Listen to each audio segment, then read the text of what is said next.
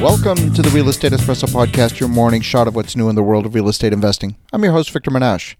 Today is another A M A episode, that is, Ask Me Anything. If you have a question you think is going to be of broad interest, send it in. I'll answer it live on the air. Send your questions to Victor at victor j m dot com. That's Victor at victor j m dot com.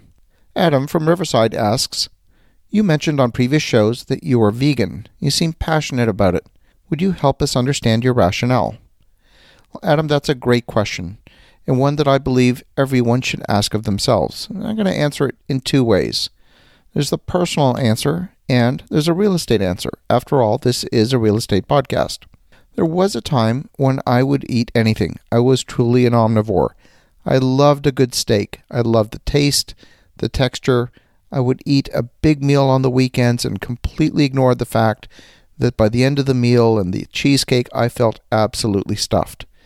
It was really my wife, who was being much more in tune with her body than I was, that woke me up to eating a different way.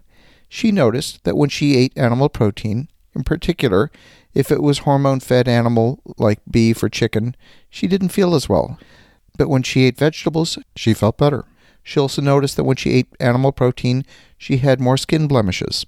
And at first I was dismissive, but as time went on, the pattern was clear, and it didn't take a huge leap of logic to ask a simple question.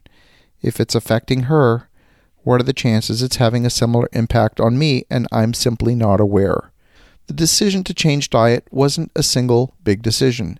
It was a series of small decisions that took place over a couple of years. The first decision was to reduce consumption of red meat. We went from almost daily to once a week, then once a month, and at that point, red meat was essentially eliminated. We became educated on how chicken is grown in the industrial farms. I'll spare you the details, but suffice to say it didn't take long to eliminate chicken. Eliminating farm fish was just as easy. When you look at wild salmon that has lived in the ocean and compare it with salmon that's been fed hormones, antibiotics, and corn, you can see the difference. In our society, we've gotten very far away from real food.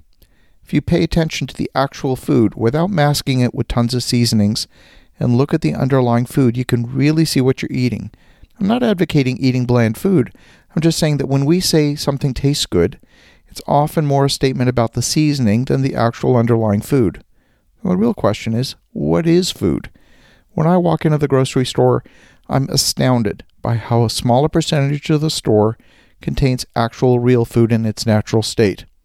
Now, I'm not one of these torch-bearing vegans who has religion about it.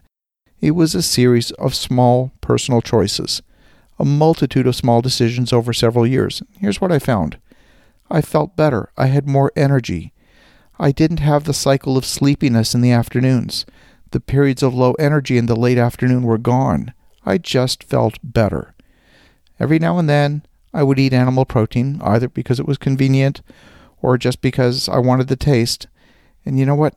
I don't miss it. I keep reminding myself why I stopped eating it. I really feel terrible. I feel physically unwell when I eat animal protein, so that's why I've stopped. The biggest culprit to feeling unwell has actually been milk-based products. Now, I love cheese. I love the taste.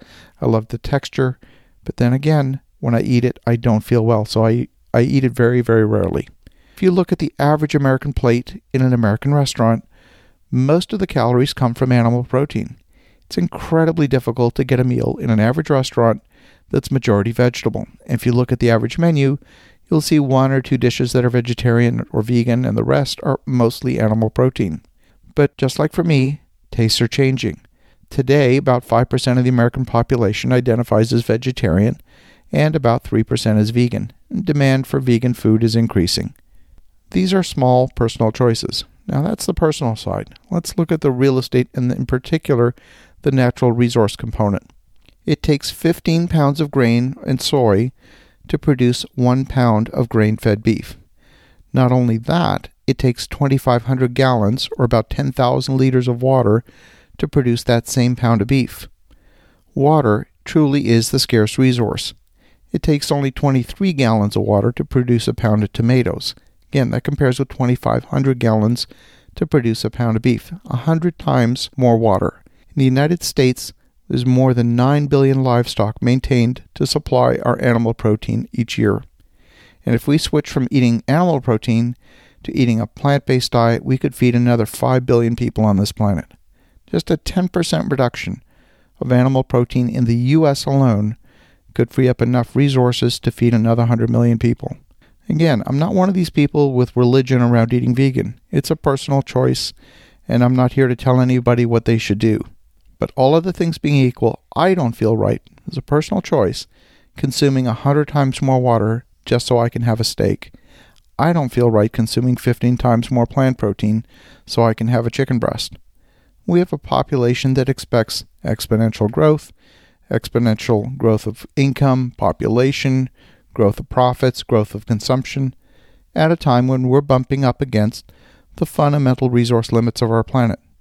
And that may be a conversation for another day. I'm simply choosing to make simple choices that will reduce my environmental footprint by a factor of ten in terms of food and a factor of one hundred in terms of water consumption, with the side effect that I actually feel better. Thank you, Adam, for a great question. As you're thinking about that, have an awesome rest of your day. Go make some great things happen. We'll talk to you again tomorrow.